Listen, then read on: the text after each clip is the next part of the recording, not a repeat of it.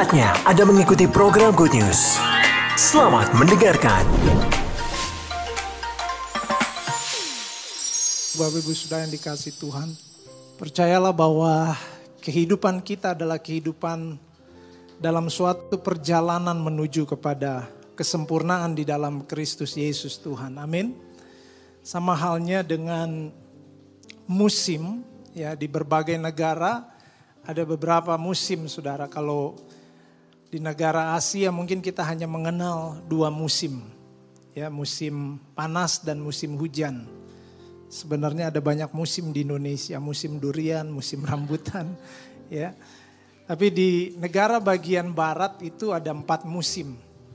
Nah, saya mau cerita begini saudara sebelum saya membagikan kebenaran firman Tuhan. Suatu ketika ketika uh, mengunjungi kampung istri saya di Scotland, ketika itu datang di bulan November, Desember gitu, mau ke bulan Desember. Dan itu cukup mengejutkan, ternyata dinginnya itu benar-benar sampai waktu itu minus dua. Di Malang nih lagi musim dingin ya saudara, betul? Karena Australia, ada yang bilang itu angin dari Australia itu sampai bawa-bawa ke ke Indonesia ya. Saya nggak tahu itu benar apa enggak, tapi setiap Juli Agustus itu memang benar Malang tuh dingin banget karena bagian Australia winternya musim dinginnya itu di bulan Juni, Juli, Agustus ya. Berbeda dengan negara bagian barat. Nah, saya ketika datang ke Scotland pada bulan itu cuma dikasih tahu aja bahwa jaket gitu loh. Tapi saya nggak pernah berpikir bahwa dinginnya sampai ke tulang sudah. Dan itu benar-benar sangat dingin gitu. Sampai jalan aja kadang-kadang gemeteran bukan karena takut tapi karena benar-benar dinginnya luar biasa gitu. Nah sehingga suatu ketika ketika datang uh, ke Scotland lagi, saya udah persiapkan jaket atau uh, outer yang nggak tipis lagi gitu, tapi yang lebih tebal. Ya, jadi kita sudah siap gitu. Saya sudah siap. Kalaupun dinginnya sampai nanti minus lagi, saya sudah ada persiapan. Saya sudah apa? Sudah mempersiapkan untuk jangan sampai saya kedinginan lagi gitu ya. Nah, saya percaya bahwa kekristenan pun ada musimnya. Betul, Saudara? Ada di mana musim Saudara berjalan di dalam anugerah Tuhan di mana kadang-kadang saudara benar-benar melihat keajaiban Tuhan itu hampir setiap hari, hampir setiap bulan, hampir benar-benar menyertai saudara. Tapi ketika Tuhan sedang mendewasakan saudara, ketika kita mulai beranjak dewasa dalam kehidupan iman kita, maka nggak seperti itu lagi saudara. Ya, nggak seperti pada saat kita lahir baru. Saya ingat ketika lahir baru saudara, ada di dalam kasih mula-mula waktu berdoa Tuhan langsung jawab. Wah luar biasa. Siapa yang mengalami hal itu bisa angkat tangan? Ya, kasih mula-mula itu di mana kita menikmati kasihnya Tuhan, kuasanya Tuhan, keajaiban Tuhan hampir setiap hari bahkan setiap minggu. Saya ingat sekali tuh. Berdoa langsung dijawab, berdoa langsung dijawab. Tapi semakin tahun lepas tahun, musim di mana saya harus bertumbuh. Ada di mana ketika saya berdoa kok nggak langsung terjadi saudara. Nah ini adalah sebuah perjalanan kehidupan kita. Amin. Nah dalam Alkitab nanti kita sama-sama membaca. Mungkin saudara sudah mendengar, membaca berulang kali. Tapi saya meyakini bahwa firman Tuhan itu selalu baru setiap hari.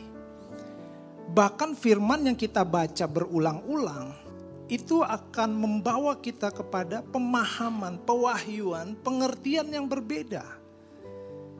Kita bisa baca firman sama-sama dari ayat pasal yang sama, tetapi Roh Kudus memberikan pemahaman yang berbeda buat setiap masing-masing orang sesuai dengan kebutuhannya. Nah, mari kita sama-sama membaca di dalam Yosua 1 ayat 1 sampai dengan ayat yang ketujuh.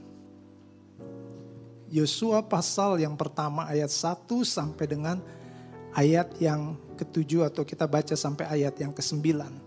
Demikian firman Tuhan, sesudah Musa hamba Tuhan itu mati, berfirmanlah Tuhan kepada Yosua bin Nun abdi Musa itu demikian. Hambaku Musa telah mati sebab itu bersiaplah sekarang, seberangilah sungai Yordan ini, engkau dan seluruh bangsa ini menuju negeri yang akan kuberikan kepada mereka, kepada orang Israel itu setiap tempat yang akan diinjak oleh telapak kakimu, kuberikan kepada kamu, seperti yang telah kujanjikan kepada Musa. Dari padang gurun dan gunung Libanon yang sebelah sana itu sampai ke sungai besar, yakni sungai Efrat, seluruh tanah orang Het sampai ke laut besar di sebelah matahari terbenam, semuanya itu akan menjadi daerahmu. Seorang pun tidak akan dapat bertahan menghadapi engkau seumur hidupmu seperti aku menyertai Musa, demikianlah aku akan menyertai engkau. Aku tidak akan membiarkan engkau dan tidak akan meninggalkan engkau. Kuatkan dan teguhkanlah hatimu, sebab engkaulah yang akan memimpin bangsa ini memiliki negeri yang kujanjikan dengan bersumpah kepada nenek moyang mereka untuk diberikan kepada mereka. Hanya kuatkan dan teguhkanlah hatimu dengan sungguh-sungguh bertindaklah hati-hati sesuai dengan seluruh hukum yang telah diperintahkan kepadamu oleh hambaku Musa. Janganlah menyimpang ke kanan atau ke kiri, supaya engkau beruntung ke mana pun engkau pergi. Janganlah engkau lupa memperkatakan kitab Taurat ini, tetapi renungkanlah itu siang dan malam, supaya engkau bertindak hati-hati sesuai dengan segala yang tertulis di dalamnya Sebab dengan demikian perjalananmu akan berhasil dan engkau akan beruntung. Bukankah telah kuperintahkan kepadamu, kuatkan dan teguhkanlah hatimu. Janganlah kecut dan tawar hati sebab Tuhan Allahmu menyertai engkau ke mana pun engkau pergi. Sekali lagi saudara kekristenan adalah sebuah perjalanan. Perjalanan menuju kepada apa yang Tuhan kehendaki, perjalanan menuju kepada apa yang menjadi rencana Tuhan. Kita di dunia ini bukan berjalan hanya sekedar melakukan aktivitas atau rutinitas yang dilakukan oleh banyak orang di dunia ini yang belum mengenal Tuhan. Itu sebabnya mereka hanya mengejar kesuksesan. Mereka hanya mengejar kekayaan mereka hanya mengejar keberhasilan-keberhasilan semu. Tapi sebagai orang Kristen, orang percaya, kita hidup di dunia ini untuk melihat rencana dan tujuan Tuhan di dalam kehidupan kita yang kita genapi, saudara. Nah, dalam bagian ayat ini, saudara, kita akan sama-sama belajar, dan saya memberi judul tema khotbah saya hari ini adalah New Level in New Season. Ya, jadi bagaimana saudara harus ada di level yang baru. Ada di dalam musim yang baru di mana level kekristenan saudara, level iman saudara tidak lagi sama dengan tahun-tahun yang lalu. Sama seperti Yosua, dulu Yosua adalah abdinya Musa. Dulu Yosua adalah pelayannya Musa. Tapi di musim yang baru dalam kehidupan Yosua, Yosua bukan lagi sebagai abdi daripada Musa, tetapi Yosua sekarang levelnya adalah seorang pemimpin yang diangkat Tuhan untuk membawa generasi kedua orang-orang Israel menuju kepada rencana dan tujuan Tuhan ada di tanah Kanaan, Saudara. Dan ini yang Tuhan katakan di bagian pasal 1 ayat yang pertama kepada Yosua bisa kembali ke eh, Yosua uh, 1 di situ dikatakan apa Saudara Sesudah Musa hamba Tuhan itu mati berfirmanlah Tuhan ya kepada Yosua bin Nun abdi Musa itu demikian ayat yang kedua hambaku Musa telah mati sebab itu bersiaplah sekarang. Kalau saudara ada di dalam musim yang baru dan Tuhan mau membawa saudara kepada level kehidupan iman saudara yang baru, hal yang pertama yang kita belajar daripada kehidupan Yosua dalam menggenapi janji dan rencana Tuhan adalah be ready dan be prepared, saudara. Ya, ada di musim yang baru, ada di dalam level yang Tuhan sedang angkat saudara untuk bertumbuh di dalam kehidupan iman saudara adalah be ready. Persiapkan hidup saudara. Tuhan memberitahukan hal ini kepada Yosua supaya Yosua jangan kaget di dalam kehidupan, di dalam perjalanan dia sebagai seorang pemimpin yang menggantikan Musa. Nah, be ready dan be prepare artinya di depan, di musim yang baru, di level yang baru, saudara akan mengalami adanya suatu perubahan yang besar. Betul saudara? Saya sering kali mengatakan kalau kita tidak siap terhadap perubahan, siap-siaplah menjadi korban daripada perubahan itu. Sekali lagi, kalau kita tidak siap terhadap perubahan, siap-siap jadi korban perubahan. Sebagai orang percaya, orang Kristen, kita bukanlah korban dari perubahan. Amin. Tapi kita adalah orang yang membawa perubahan di tengah-tengah dunia di mana kita hidup ini. Jadi Tuhan katakan sekali lagi pada Yosua, bersiaplah sekarang, bukan besok saudara. Artinya apa? Persiapan yang kita lakukan sekarang akan memperlengkapi kita untuk menghadapi perubahan-perubahan di masa yang akan datang. Jadi kalau saudara tidak siap, maka saudara akan menjadi korban perubahan. Salah satu contoh yang nyata di mana kita hidup sekarang, saya baru kembali dari kampung istri saya di Scotland. Saya begitu kaget karena tiga tahun belakangan banyak yang berubah. Yang paling signifikan berubah adalah nilai-nilai yang bergeser daripada kebenaran. Saya pergi ke suatu mall, di situ toiletnya udah bukan lagi ladies and gent. Tapi unisex sudah.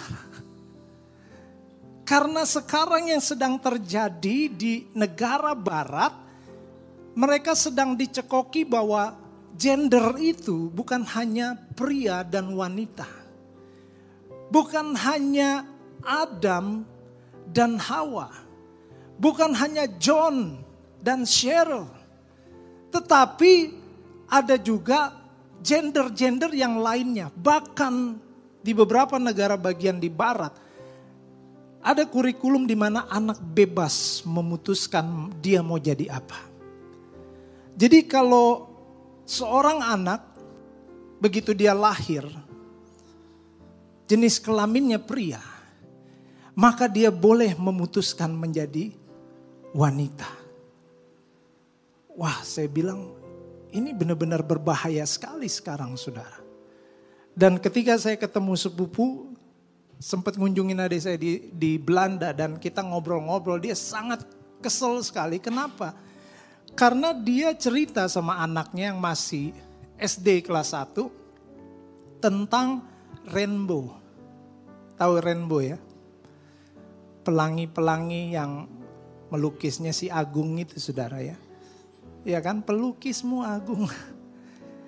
Nah dia cerita dari Alkitab, tapi di sekolah ketika dia jelaskan tentang pelangi itu dari mana dan di sekolah gurunya mengatakan bahwa pelangi itu bukan dari Alkitab. Dan anaknya coba kasih tahu mengoreksi orang tuanya yang adalah sepupu saya. Dia bilang, saya sangat kecewa sekali dengan sekolah di sini. Karena mengadopsi nilai-nilai yang sudah bergeser dari kebenaran. Dia katakan, is okay kalau kamu mau jadi transgender atau dari cewek ke cowok. Tapi jangan promosiin itu gitu loh. Nah sekarang dunia barat sedang bergeser nilai-nilai kebenarannya saudara. Dan ya kita hidup di tengah-tengah globalisasi, di tengah-tengah pergeseran-pergeseran nilai-nilai yang kalau kita nggak hidup di dalam kebenaran maka kita juga akan bisa terbawa oleh arus dunia ini. Bukan hanya itu, lalu saya bicara dengan pastor kak, pastor kami di di Scotland, dia katakan, aduh sekarang di Eropa ini lagi benar-benar gila. Karena kalau pendeta tidak mau memberkati pernikahan John dan Adam, maka bisa di-issue saudara. Bisa dilaporkan karena mereka sedang mengangkat nilai-nilai humanisme. Kemanusiaan bahwa manusia itu punya hak Ya, nggak penting soal itu sesuai dengan kebenaran dengan Alkitab atau enggak. Jadi bahaya saudara. Dan dia katakan, tapi buat saya, saya akan selalu mengumumkan bahwa kami harus hidup di dalam kebenaran. Kalaupun, kalaupun jabatan saya sebagai seorang pendeta harus diturunkan atau tidak menjabat lagi karena saya tidak mau memberkati pernikahan sesama jenis saya akan terima hal itu sebagai konsekuensi dari mengikuti Yesus. Nah, kalau itu terjadi di negara bagian barat, apakah menurut saudara tidak akan pernah terjadi di Indonesia? Yang namanya kita hidup di dunia pasti akan ada banyak tantangan, saudara. Perubahan besar akan sangat banyak terjadi.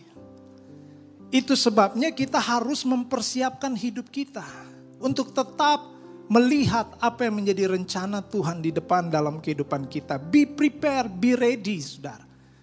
Siapnya bukan karena kita kuat, bukan karena banyaknya tabungan kita, banyaknya kekayaan kita. Itu semua bisa punah dalam sekejap.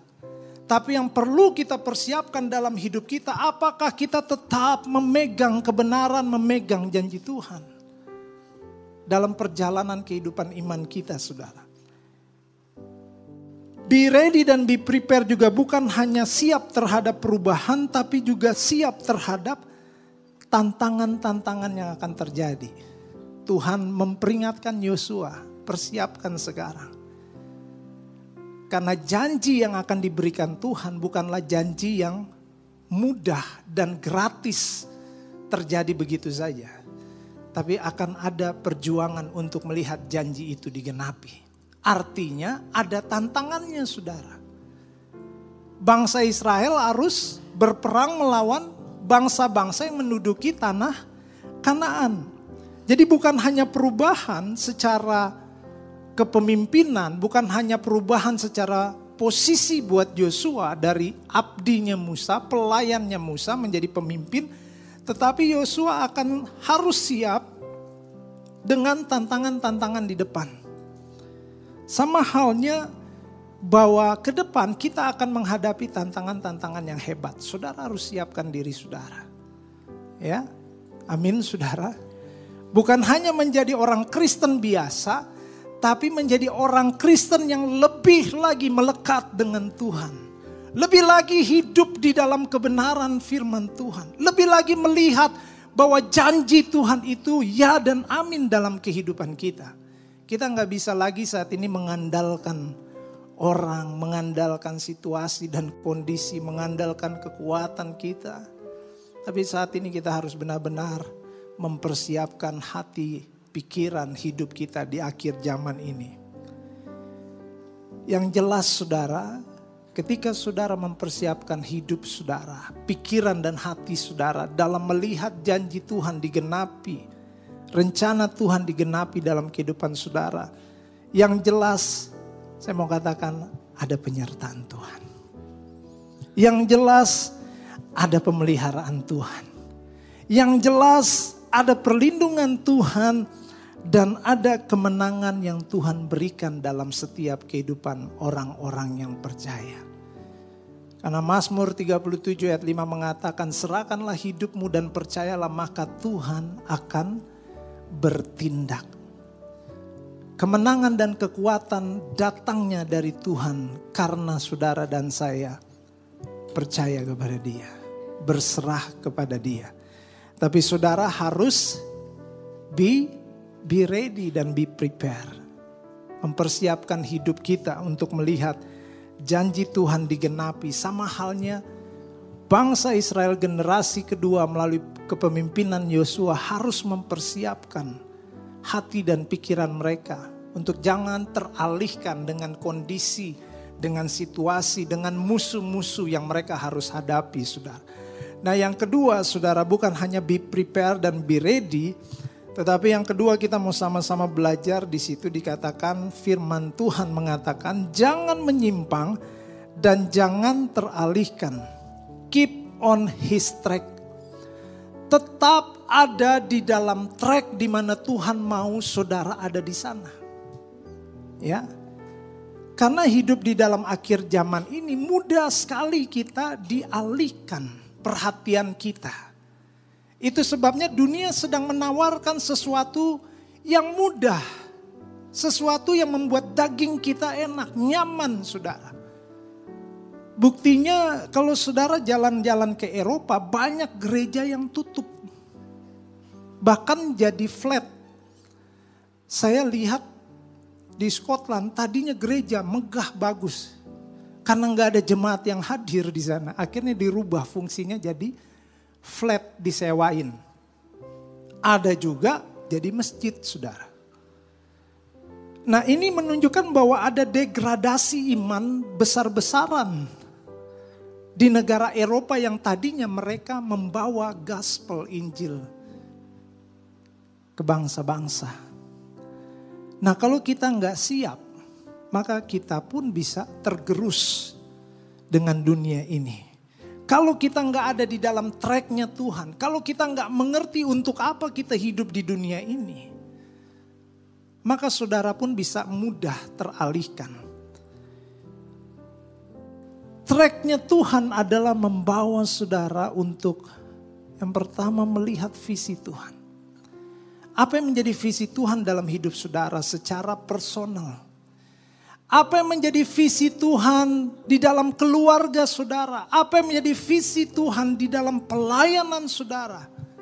Kalau kita nggak benar-benar menaruh perhatian, maka track kita bisa salah, saudara. Saya umpamakan gini, seandainya kereta itu berjalan sudah tidak ada lagi di dalam tracknya, apa yang terjadi, saudara? Apa yang terjadi? Maka semua penumpangnya mungkin akan tewas. Karena keluar dari trek, betul gak? Sama halnya kehidupan orang percaya kalau kita keluar dari treknya Tuhan, ketetapannya Tuhan, rencananya Tuhan, maka kita sedang membawa kehidupan kita kepada kebinasaan, kepada kesia-siaan. Itu sebabnya Tuhan ingatkan, jangan menyimpang ke kanan atau ke kiri. Jangan hidup saudara dialihkan cuma gara-gara persoalan hidup. Cuma gara-gara kebutuhan hidup. Cuma gara-gara tawaran-tawaran yang manis. Yang memberikan kenyamanan buat daging saudara. Jangan saudara. Kita harus tetap di dalam visinya Tuhan. Itu sebabnya Yosua diingatkan Tuhan untuk tetap melihat visi Tuhan, untuk tetap melihat tanah Kanaan, untuk tetap percaya bahwa janji dan rencana Tuhan yang diberikan kepada Musa itu akan terrealisasi kalau engkau ada di dalam treknya Allah, tidak menyimpang ke kanan dan ke kiri tetap ada di dalam rencananya. Tetap mempercayai janji-janjinya. Tetap mengikuti pimpinannya, maka saudara akan melihat janji Allah, rencana Allah itu digenapi dalam kehidupan saudara. Walaupun situasi dan kondisinya sulit. Karena ada perbedaan antara orang yang menyembah Tuhan dan orang yang tidak menyembah kepada Tuhan. Maukah saudara dan saya di dalam menghadapi kehidupan di akhir zaman ini tetap ada di dalam visinya Tuhan. Tetap ada di dalam rencananya Tuhan. Tetap ada di dalam pimpinannya Tuhan. Ketika saudara mengalami pergumulan seperti Yosua bagaimana harus memimpin bangsa Israel yang notabene keturunan dari generasi pertama yang selalu menggerutu kepada Tuhan, yang selalu tidak percaya kepada janji Tuhan, selalu komplain, itu nggak gampang saudara. Tapi Yosua harus menguatkan dirinya untuk tetap memegang janji Tuhan. Tetap memandang rencana Tuhan lebih besar daripada pergumulan untuk membawa Israel ke tanah Kanaan, Saudara. Dan yang ketiga yang kita belajar bersama-sama adalah cross the border untuk sampai di tanah Kanaan, untuk hidup di dalam level musim yang baru, saudara harus menyeberangi Sungai Yordan. Sungai Yordan adalah batas dari masa lalu kepada masa depan. Sungai Yordan adalah batas dari iman yang meragukan Tuhan yang dialami oleh generasi pertama selalu komplain kepada Tuhan dan mereka harus mati di padang gurun dan batas dari generasi kedua yang harus merebut tanah Kanaan dengan berperang, saudara. Makanya beda berkatnya. Generasi pertama mendapatkan mana dipelihara Tuhan dengan mana dan burung puyuh. Saya sering mengucapkan membagikan hal ini. Mana dan burung puyuh itu berkat yang turun atas atau oleh karena komplain saudara. Jadi saudara harus mengerti dulu itu mana dan burung puyuh diberikan Tuhan karena apa? Komplain. Kalau seandainya mereka nggak komplain, apakah Tuhan membiarkan mereka mati kelaparan di padang gurun? Tidak, saudara. Bisa jadi bukan mana dan burung puyuh, bisa jadi Tuhan kasih pizza hut. Ya kan? Nobody knows. Tetapi susu dan madu diberikan untuk generasi kedua, tapi mereka harus mencapai dengan berperang, berupaya. Anak-anak itu selalu minta.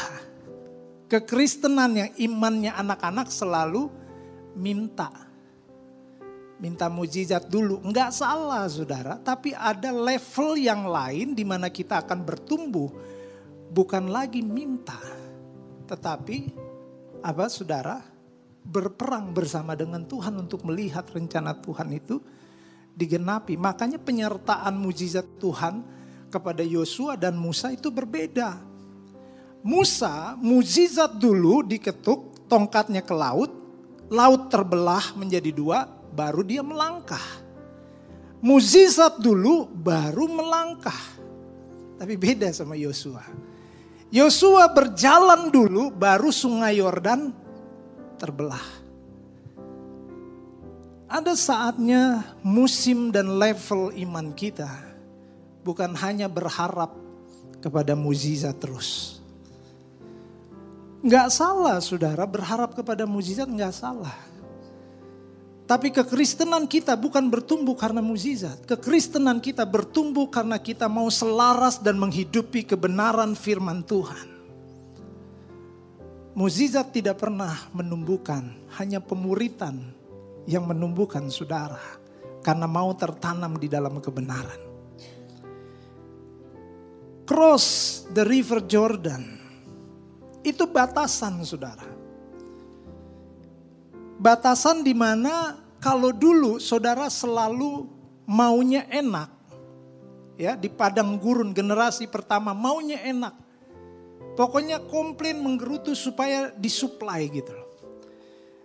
Tapi berbeda ketika generasi kedua memasuki tanah Kanaan. Mereka harus berupaya. Mereka harus berperang mereka harus tunduk kepada kepemimpinan, kepada otoritas, saudara. Itu yang membuat mereka akhirnya bisa menduduki tanah Kanaan. Ya. Jadi beranilah melangkah di musim yang baru walaupun ada tantangannya. Beranilah untuk mengambil resiko. Walaupun ketika saudara melayani saudara tidak dianggap. Walaupun saudara sudah setia melakukan hal-hal yang besar dalam pelayanan atau melakukan hal-hal yang berupaya untuk membangun pelayanan. Tapi mungkin saudara nggak dipandang atau tidak ada timbal baliknya saudara, nggak masalah. Karena pelayanan kita bukan untuk menyenangkan manusia, tapi menyenangkan Bapa Surgawi. Amin, saudara. Karena saat-saat ini goncangan sedang terjadi bukan saja di luar kekristenan, tapi justru di dalam gereja. Betul gak saudara? Ada cerita menarik begini saudara, ada seorang jemaat, dia berkata kepada gembalanya, Pak saya mau keluar dari gereja ini. Ditanya alasannya, kenapa kamu mau keluar dari gereja ini? Karena saya melihat orang di gereja ini ketika beribadah banyak yang main handphone. Waduh, tersinggung nih kayaknya. Dan banyak di gereja ini orang yang hidupnya nggak sesuai dengan firman Tuhan. Apalagi pelayan-pelayannya. Wah itu nggak sesuai dengan firman Tuhan. Lalu pendetanya mikir, oh begitu ya. Kalau begitu saya boleh gak kasih sesuatu buat kamu? Oh iya silakan pak. Nah besok ketika kamu ke gereja, tolong kamu bawa air di gelas dan airnya itu penuh. Dan kamu jalan-jalan keliling gereja itu, ya. Lalu perhatikan supaya air itu jangan sampai tumpah. Lalu dia jalan, dia praktekkan gak apa-apa. Yang penting kan saya udah mau keluar, cuma dikasih tantangan seperti itu gampang. Dia jalan keliling-keliling, ya di gereja itu memperhatikan supaya airnya jangan tumpah. Lalu pendeta itu berkata, gimana sudah lakukan apa yang saya suruh? Sudah pak. Sekarang saya tanya, waktu kamu jalan-jalan di gereja, di ibadah itu, kamu lihat gak ada orang sedang main handphone? Dia bilang enggak. Kamu lihat gak ada orang yang tidak beribadah dengan sungguh-sungguh seperti kamu lihat kemarin. Enggak. Kenapa kata pendetanya? Karena saya sedang fokus melihat air supaya jangan tumpah. Saudara datang gereja fokusnya lihatlah kepada Yesus. Bukan lihat kehidupan orang lain. Bukan melihat bagaimana orang lain hidup dengan Tuhan saudara. Itu urusan mereka.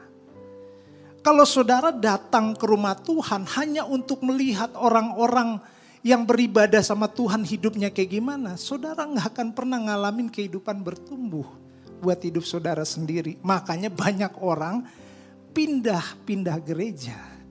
Kenapa? Karena yang diurusin, yang dilihat bukan melihat kepada Tuhan, bukan berfokus kepada kebenaran firman Tuhan, tapi lebih banyak perhatiannya melihat kehidupan orang ketika beribadah sama Tuhan.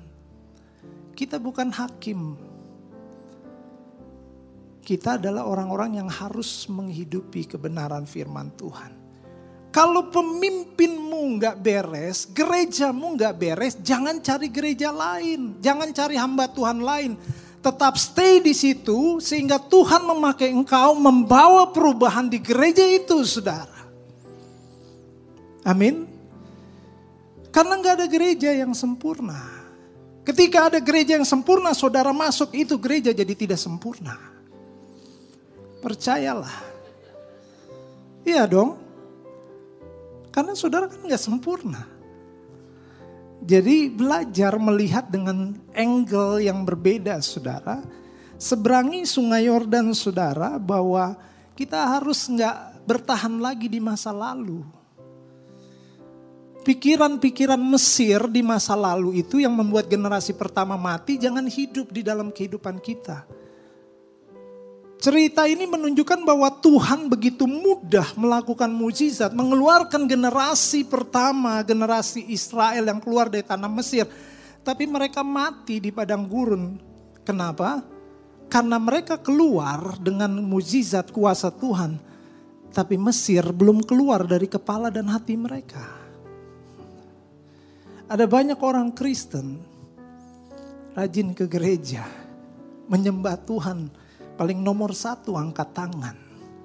Bahasa rohnya katam saudara. Tapi karakternya, Mesirnya masih ada. Nggak bisa orang seperti ini ada di next level.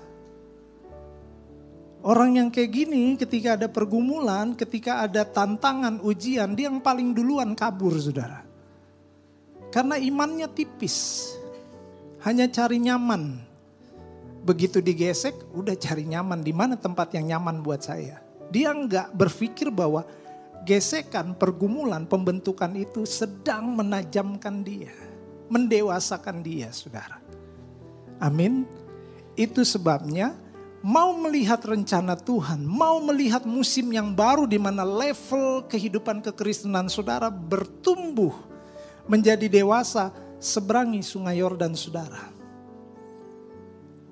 Jangan hidup di masa lalu. Saudara nggak pernah bisa merubah masa lalu, tapi saudara bisa merubah masa depan dari keputusan-keputusan yang saudara ambil di masa sekarang untuk menyesuaikan dengan kebenaran firman Tuhan. Dan yang terakhir saudara, pelajaran yang terakhir yang kita boleh belajar sama-sama. Firman Tuhan kalau kita perhatikan dalam bagian Yosua pasal 1. Itu kalau ada kata-kata yang diulang berkali-kali, saudara lihat ayat 6, 7, 9, dan ayat yang terakhir, ayat 18 saudara akan menemukan kata apa yang diulang berkali-kali. Kuatkanlah dan teguhkanlah hatimu. Artinya apa saudara? Untuk ada di musim yang baru, untuk melihat level kehidupan iman kita bertumbuh menjadi orang Kristen yang dewasa, jangan menyerah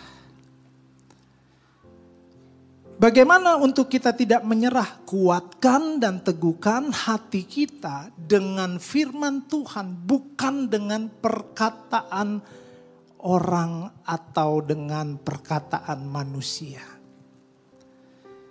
Kalau manusia, orang-orang bilang kau nggak akan pernah bisa melewati pergumulan, melewati badai krisis ekonomi, keluargamu akan kesusahan. Itu kata orang, apakah itu kata Tuhan? Enggak, saudara. Kalau engkau sedang dalam kekurangan, setujulah dengan firman Tuhan. Saya pernah ada kok di musim di mana krisis dalam ekonomi. Tapi saya nggak mau percaya dengan apa yang saya lihat. Saya nggak mau setuju dengan situasi dan kondisi yang memang kenyataannya seperti itu. Tapi itu kan bukan kebenaran. Kebenarannya dalam Filipi 4 ayat 19, 19 mengatakan Allahku akan memenuhi segala kebutuhanmu menurut kekayaan dan kemuliaan di dalam Yesus Kristus Tuhan. Sebab hidup kami bukan karena melihat tapi karena percaya. Jangan menggantungkan iman saudara di atas keberadaan dan kenyataan. Tapi dasari iman saudara di atas kebenaran. Itu yang membuat saudara tidak pernah menyerah di dalam melewati badai kehidupan. Musim apa pun dalam kehidupan saudara, saudara akan keluar menjadi seorang pemenang. Seperti halnya Yosua. Karena apa? Belajar menguatkan hati dengan mempercayai janji Tuhan, mempercayai firman Tuhan. Karena ketika kita hidup untuk mempercayai firman Tuhan, berdiri di atas kebenaran firman Tuhan, iman saudara akan dilahirkan di situ. Roma 10 ayat 17 mengatakan iman timbul dari pendengaran, pendengaran oleh firman Kristus.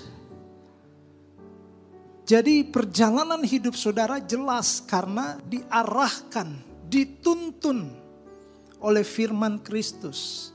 Menuju kepada apa? Kepada rencana Allah.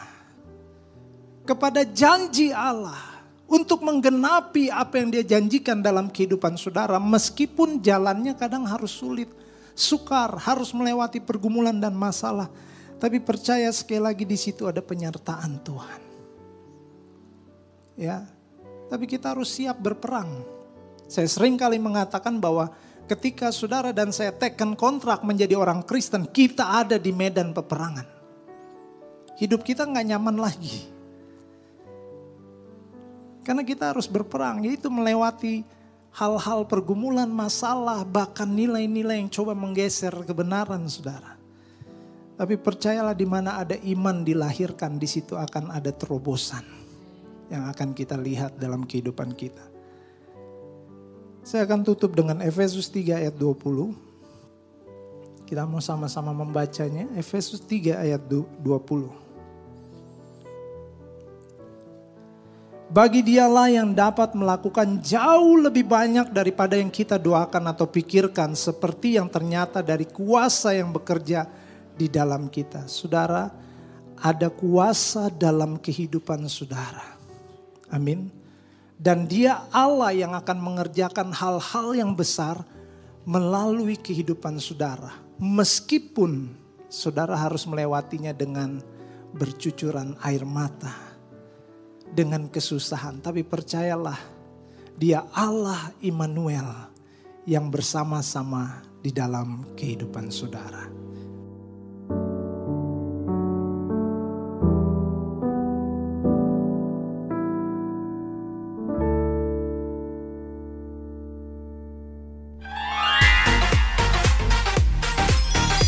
Terima kasih untuk Anda yang sudah mendengarkan program Good News yang dipersembahkan oleh Radio Sejahtera. Untuk Anda yang rindu mendapatkan layanan konseling dan dukungan doa, silakan menghubungi hotline 0812 33 33 6392. Para konselor dan para pendoa Diaspora Sejahtera Caring Ministry siap untuk melayani Anda. Tuhan Yesus memberkati.